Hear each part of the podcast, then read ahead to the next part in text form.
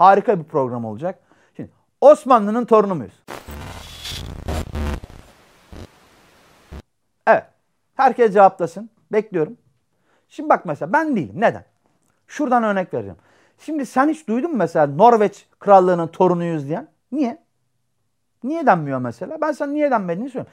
Şimdi dersen ki ben mesela İsveç krallığının torunuyum, Norveç krallığının torunuyum, Danimarka krallığının torunuyum, falanca krallığının torunuyum dersen sorarlar. Yani tam olarak hani hanedanlık ailesiyle bağlantınız nedir derler. Hani çünkü derler hani gayrimeşru çocuksanız şimdi orada hak, hak iddia edemezsiniz. Yani hak iddia edebilirsin ama hani büyük sıkıntı çıkacak bilmem ne vesaire. Şimdi bu böyle ama. Şimdi hiç kimse buna şey yapmasın. Çünkü, çünkü hani Osmanlı'nın torunu muyuz? Şimdi gayr falanca e, şehzadenin gayrimeşru çocuğum iddiası daha doğrudur. Yani anlatabiliyor muyum? Bu iddia doğrudur. Şimdi öyle çıkıp dersen benim diyeceğim hiçbir şey yok. Ha, olabilir derim abi. O zaman hani aralarında kozlarını paylaşsınlar. Ayçiçeği çekirdeğimi alırım, çıtlarım izlerim.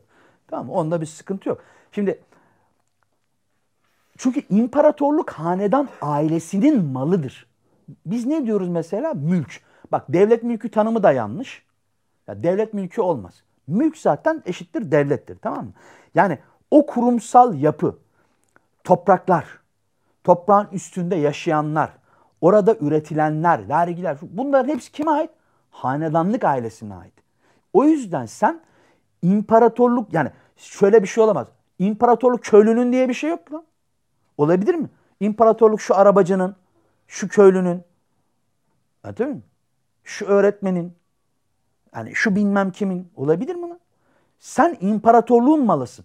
Yani aslında Osmanlı'nın torunuyum lafı üç şekilde söylenir. Ama ben söylenmesini demiyorum. Yani bak yeni Osmanlıcılar da bunu öğrensinler ona göre söylesinler. Bir, ben şehzadenin falanca şehzadenin gayrimeşru çocuğuyum. Çiçek bu olur. İki, ben Osmanlı hanedanlık sülalesindenim. Şu anda iddia ediyorlar ya o topraklar bizim filan diye. O öyle olur. O da güzel. O da çiçek. Onda da sorun yok. Bir de Osmanlı'nın malıyım olur. Yani köylüysen, arabacısın, şusun, busun sen malı olabilirsin. Yani çünkü teba, teba hanedana ait. Şimdi anlatabiliyor muyum? Bu işler böyle söylenir. Yani kafamızdan yeni tanım yazmayalım. Osmanlı sana ait olamaz. Sen ona ait olabilirsin. Ya hanedanlıktansın ya değilsin kardeşim bitti. Şimdi Norveç'te de böyle, Danimarka'da da böyle. Bak orada da ilginç bir şey söyleyeyim sana mesela. Bu bilgiyi yine vereyim. Atıyorum mesela Müslümanlar Danimarka'da e, şey yaptıkları zaman işte ölülerin ölülerin gömüleceği e, mezarlık istedikleri zaman kime gidiyorlar? Biliyor musun? Ben söyleyeyim. Kraldan istiyorlar. Neden? Toprak kralı. Bak hani de, ilk programda Fransız devrimi anlatmış. Bak Fransız devriminin tarihi olan etkisi nedir? Şimdi Avrupa'daki rejimlere bak, sistem değil, rejimlere bak. Hepsi meşruti monarşi. Bak etkiyi görüyor musun? Bütün monarklar şöyle demiş. Ah abi bir dakika ya. Bu bizde de kesin olacak. Ne yapalım? Biz yönetimi yani sistemi verelim. Mülk yani temsil bizde kalsın. Yasalara hiçbir şekilde müdahale edemeyelim. Bizim mülk hakkımıza da yasalar müdahale edemesin. Yani meclis müdahale edemesin. Ama oralar demokrasi değil mi? Tabii demokrasi. Demokrasi ne, neye ait? Sisteme ait bir kavram. Rejime ait bir kavram değil. Rejim meşruti monarşi, sistem demokrasi. Yani şimdi ne dedim ben? Şimdi topraklar Danimarka kralına ait. Senin e, sisteminin bir burjuva demokrasisi olabilir. Fark etmez. Şimdi peki meclis şeyi teklif edebilir mi? Vay efendim bundan sonra topraklar da halka ait olsun. Edemezsin. Sen onu edemezsin. O da senin herhangi bir yasayı nasıl çıkaracağına karışamaz. Kendi mülkiyet hakkına müdahale etmedikten sonra. Bunu da bu şekilde kenara koyalım. Ek bilgi olarak dursun. Tekrar şu Osmanlı konumuza geri dönelim. Hani kendini bir yere ait hissetmek istiyorsun. Bak dünya tarihinde dört tane büyük ölçekli devrim var. Şimdi tabii ki yani Haiti devrimi de çok minnoş bir devrimdir ama onu paranteze alıyorum. Şimdi dört büyük ölçekli devrim var. Fransız devrimi, Ekim devrimi, Sovyetlerin kuruluşu, Latin Amerika devrimi, Libertador, kurtarıcı lakaplı Simon Bolivar'ın başını çektiği devrim. Bir de Türkiye devrimi. Şimdi bunlardan sadece 3 imparatorluk yıkıyor. Fransız devrimi, Ekim devrimi ve Türkiye devrimi. Ben şunu söylemeyi tercih ederim. Hani tam tersin hani sen mesela hanedanlığın malı olabilirsin. Ama bir vatandaş olarak cumhuriyete sahip olabilirsin. Şimdi cumhuriyete sahibim denebilir. Her anlamda. Hiçbir etimolojik şu bu vesaire e, çekince olmadan söylenebilir. Dolayısıyla hani aidiyet olacak olarak bakılacak olsa hani gurur duyulacak tırnak içerisinde bir şey olacak olsa imparatorluğu dünyada yıkan üç büyük devrimden birinin hani biri üzerinde durmak bana daha mantıklı geliyor açıkçası. İmparatorluk yıkılmalarına e, şöyle bakmak lazım. Bunlar tabi belli müdahale biçimleri. Hani e, tabi Osmanlı'yı burada ayıran önemli bir faktör var. E, Osmanlı aslına bakarsan e, savaştan çıktıktan sonra hani Sev'den çıktıktan sonra mülki idaresi hanedanlıkta kalmak üzere zaten paylaşılmış bir imparatorluktur aslında. E, diğer imparatorluklardan farklı olarak yani Fransız Krallığı ve e, Rus İmparatorluğu'ndan farklı olarak mesela Ekim devrimi Rus İmparatorluğu'nun aslında güçlü bir evresinde yapılmıştır. Onu söylemek lazım. E, Fransız devriminde bürokrasi yapısı vesaire kurumlar hala ayaktadır. E, bazı krizler olsa bile. Ama mesela Fransız devrimi büyük saldırı altında kalmıştır tam tersine. Avrupa kraliyetleri tarafından. Burada ise bizim Türkiye'deki durum ise değişik olmak üzere söylediğim şekilde. Sev'le zaten aslında paylaşılmış bir imparatorluk var. Mülki şahsiyette yani e, yani mülki hakları hanedanlıkta korunmak üzere. Bunu tekrarlamış oldum. Tarihe baktığımız zaman kimi büyüklükler görmek istiyoruz. Yani şimdi orası kesin. Bu bazen hani duygusal da bir şey oluyor açıkçası. Hani tarihte büyüklükler görmek ve büyüklüğü nerede aradığımız önemli. Mesela Roma İmparatorluğu'nun büyüklüğü sınırlarından gelmiyor ya da Çin İmparatorluğu'nun büyüklüğü, büyüklüğü sınırlarından gelmiyor. Yani sınırların yani yüz ölçümüne bakacak olsan dünyanın en büyük imparatorluğu Britanya İmparatorluğu. Ama bu sınırlarla beraber hani işlediği insanlık suçlarını hani böyle güzel tartılar tartıya koyarsın mesela. Ama mesela bir e, hani Roma uygarlığından bahsedebiliyorsun. Çin uygarlığından bahsedebiliyorsun ama bir Britanya uygarlığı yok. Hani Osmanlı uygarlığı yok. Anladın mı? Demek ki uygarlık çizgisi ne demek? Bak. Onu bir yere çekiyorsun. Çekmek lazım. Hatta e, bir örnek vereyim. Şimdi Cengiz'in Cengiz Han'ın akrabası kim? Kubilay. Ne yapıyor? Çin tahtını ele geçirip Yuan e, hanedanlığını kuruyor. Bak çok önemli. Çünkü ne diyor? Abi bizde bir şey yok. İşte uygarlık burada. O zaman biz uygarlığı alacağız, kendimize ait kılacağız. Burada bir hanedanlık biçimi yapacağız. Bak Moğol mu değil mi hiçbir önemi yok. Daha yüksek olan bir kültür biçimini ele geçirmekte övünme var. Mesela buradaki siyasal İslam ideolojisinde de bu tam tersidir. Ele geçirdiği şeyi küçümseme ve değersizleştirme. Bak bunu mesela Roma yapmaz. Be elbette düşmanını kötüler eder ama şimdi belli bir yere kadar yani belli bir yere kadar. Çünkü belli bir yerden sonra artık e, kendi yaptığın eylemi aşağılar hale gelirsin. Mesela Cermenler Roma'yı ele geçirdiği zaman ne ad veriyorlar? Roma Cermen İmparatorluğu. Kutsal Roma Cermen. Sonra ne oluyor? Ayırmak için bir dakika ya Roma bizde kalsın. İdeolojik bir mücadele, e, müdahale olarak görüyorum. Abi bunun adı Bizans. Hani Kutsal Roma Cermen biziz. Bunlar da başka hıyarlar gibi bir kenara itmek. Aslında Doğu Roma dediğin şey Roma. Şimdi Doğu Roma'nın resmi dininin Yunanca olması bunu bir Yunan imparatorluğu yapmıyor. Bir Roma imparatorluğu. Çünkü Latinceden e, Yunanca'ya bir geçiş aşaması var. Bunun da belli nedenleri var. Şu anda bunun konusu bu değil ama bunda belli nedenleri var. Hatta bu Doğu Roma'nın ki dilimizde Rum diyoruz. Rum Yunanlı demek değildir. Roma demektir. Tamam mı? Rum'un bir ele geçirilme aslında şeyi var. E, çabası var. Selçuklar yıkıldıktan sonra bizim Anadolu Selçuklu İmparatorluğu dedim, dediğimiz yurt dışında ise Selçuklu Rum İmparatorluğu olarak bilinen o kısa dönem. Selçuklu Rum İmparatorluğu. O da kısa süren bir dönem aslında ama bak Selçuklu Rum. Yani Roma Cermen ne kadar hatırlatıyor değil mi? Hani İstanbul'da alabilmiş olsan aslında o Roma kültürüne katılacaksın. Önünde kim var?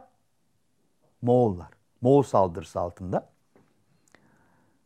Ben mesela tarihe çok duygusal bakmıyorum açıkçası. Ee, böyle hani ah ah ah vah vah vah şöyle oluyor böyle bilmem ne içimden parçalar koptu diye bakmıyorum. Ama bazı hoşuma giden yerler var. Onlardan bir tanesi de mesela Moğol istilasını Anadolu'da kim durdurdu? Haksız bir biçimde muhtemelen Osmanlı'nın uydurduğu deyişle Karamanlar. Bir beylik. Bak Anadolu'da Moğol istilasının önünde set çeken Karaman Beyliği'dir. O lafı da Karaman'ın koyunu sonra çıkar oyunda muhtemelen Osmanlı'nın oyunu sonra koyunu sonra çıkar oyundur. Çünkü onun işleri bunlar. Hani katakulli, hebe hübbe falan onun işi. Deyimi hatırlayalım. Şalvarı şaltak, eğri kaltak, ekende yok, biçende yok, yemede ortak Osmanlı. Tabi tarih tuhaf bir şey. Yani e, Osmanlı'dan Osmanlıca'ya çok acayip bir geçiş var. Ben nedenini anlamıyorum. Hani deniyor ya, Latin alfabesiyle beraber biz dilimizi okuyamaz hale geldik. Osmanlıca senin dilin değil ki. Nereden çıkardın bunu ya? Mesela şu soruyu sorayım. Osmanlıca bir dil bir dil midir? Cevap veriyorum değildir. Neden? Çünkü sen Arapça ve Farsça kelimeleri tamam, Türkçe söz diziminde Arap harfleriyle yazmaya çalışıyorsun. Bu bir dil değil ki. Bu devlet bürokrasisinin tamam mı? Bir bürokrasisinin, bir yazışmanın devlet temsiliyetine ait bir yapıntı. Bu kadar. Bir yapıntı değildir. Senin dilin filan değil ki. Senin dilinin ne olduğunu söyleyeyim ben. Yunus Emre'nin kullandığı 1200'ler 1200'lerde kullandığı dil. İşte Türkçeyi anlıyor musun? Anlıyorsun. Bak ilginç bir şey daha söyleyeyim. Mesela Kutatgu Bilik Hakaniye lehçesi onu anlamakta çok zorluk çekersin. Yani üstüne çalışmadan. Ama mesela Yunus Emre'yi anlarsın. Hani şey örneği veriyor ya bazıları böyle sosyal medya artık kimler atıyor sonuna işte herkes dilini anlıyor bir biz anlamıyoruz ya Osmanlıca anlamıyorum ben Allah kahretsin falan diye yapılan numaralar var ya. Ya bunu kim uyduruyor ya? İşte İngiliz anlıyormuş. İngiliz anlıyor mu? Nereden anlıyor abi? Rahatsız mısınız siz? Allah'ın cahilleri. Ya böyle bir acayip bir cahillik biçim var tamam mı? İngiliz İngilizceyi anlıyormuş. Şimdi İngilizce ne mesela? Ben sana anlatayım İngilizcenin ne olduğunu hemen. Şimdi hani İngilizce ile Fransızca birbirine benziyor diyorlar ya. Hiçbir benzerliği yok normalde. Bak neyle ne birbiriyle benziyor. Şimdi 1060 1038'di galiba. 1068 mi olabilir mi? Neyse. Hastings Savaşı diye bir savaş var. Fransa'nın kuzeyindeki Normanlar İngiltere adalarına gidiyor. Orayı istila ediyorlar. İngiltere'deki Anglo-Sakson krallığı da Normanlarla savaşıyor. Normanlar galip geliyor. Hastings Savaşı'ndan sonraki hiçbir e, yani İngiltere'deki hiçbir yani Britanya mı diyeyim Britanya adalarındaki hiçbir monark Anglo-Sakson kökenli değildir. Norman kökenlidir. Normanlar hangi dili konuşuyor? Fransilyan denilen bir lehçe konuşuyorlar. Tamam mı? Artık hani erken dönem Fransızcası da diyebiliriz. Tamam mı? Bugün de hala aslında var olan bir lehçedir. Bir Fransilyan lehçesi konuşuyorlar. E, şimdi İngilizce Fransızcaya benzemiyor ki kardeşim. Bu zaten Fransızcanın köklerindeki lehçelerinden biri. O ona benziyor. Şimdi neden kendi dilini anlıyor mu İngiliz mesela? E, e, daha önce yazılmış Anglo-Sakson e, şeyleri var. Yıllıkları denen yazılar var. Viking hani biz bugün Vikinglerin o adaları nasıl işgal ettiğini, ne yaptığını da onlardan öğreniyoruz ya mesela. Şimdi bir İngiliz onu okuduğu zaman anlamaz ki. Hiçbir şey anlamaz hatta. Sıfır. Ha, bin yıl önceki dilini anlıyor mu? Anlamıyor tabii ki. 871'de Büyük Alfred zamanında hazırlanan Anglo-Sakson yıllıklarını hiçbir İngiliz okuyup anlayamaz. Mümkün değil. Akademik bir konudur. Ama sen mesela 1200'lerde Yunus'un dilini anlıyor musun? Evet. Yani Anadolu'ya muhtemelen hatta Anadolu'ya geldiğindeki dilini anlıyorsun. Biliyor musun? Ya da işte şey veriliyor hani işte Japonlar kendi dillerini anlıyorlarmış. Allah Allah. Ya Japonca tabir ettiğin dil ilk olarak 700'lü yıllarda Çin alfabesiyle yazılıyor. Kim ok- ok- okumuş, kim anlamış? Anladın mı? Ya durduk yere böyle hani sanki hani Osmanlıca senin bulmuş olduğun bu topraklarda varoluş sürecinden, hani işgal sürecinden işgal edip yerleşme ve kendine ait kılma sürecinin ta başındaymış da buraya doğru gelmiş buradaki halkın konuştuğu bir dilmiş. Bu tuhaf bir şey. Hani bir imparatorluktan bir dile gelmek tuhaf. Fransızca için, yani İngilizce için, Çince için vesaire için bile bunları iddia etmek gerçekten aslında biraz zordur.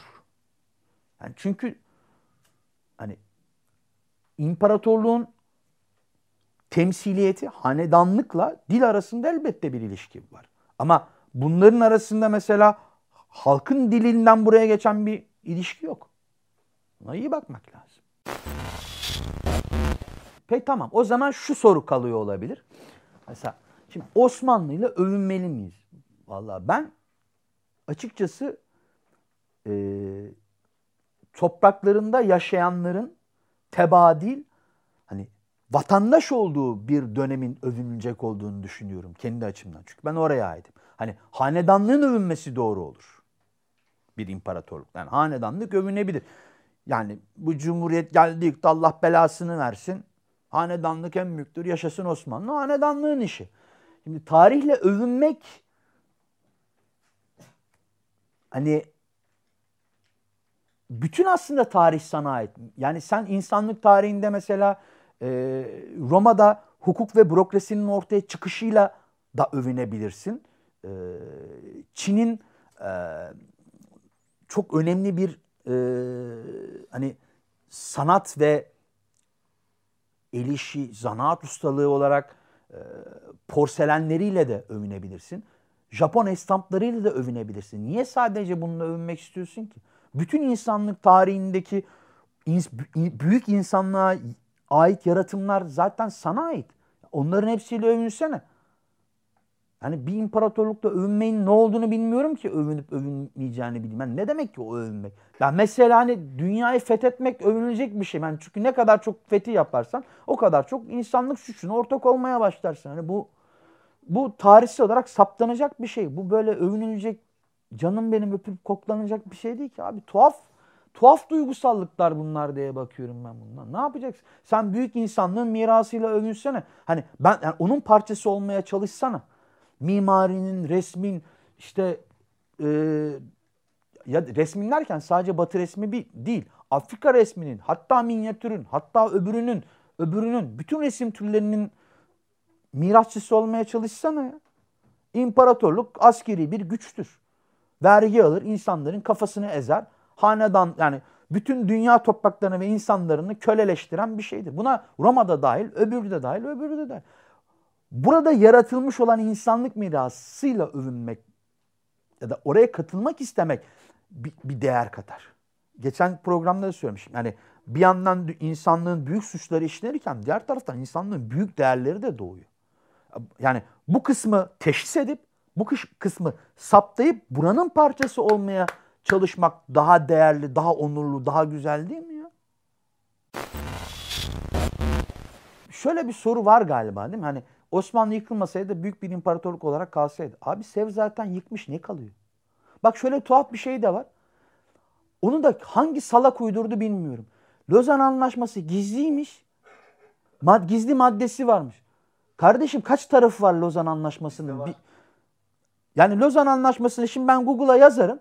Fransızcası, İngilizcesi, bilmem 40 yıl önceki tercümesi, şimdiki gündemimiz Türkçesiyle tercümesi çıkar. Manyak mısın? bir sürü garantörünün olduğu, taraflarının olduğu uluslararası anlaşmanın gizli tarafı olur mu? Sen AKP'nin Irak işgalinde ABD ile yaptığı gizli anlaşmaya bak. Lozan'ın gizlisi saklısı olur mu? Ayrıca Osmanlı'nın borçları Lozan Anlaşması sayesinde ödeniyor. Maddesi var Lozan Anlaşması'nın. Beşinci madde miydi ne?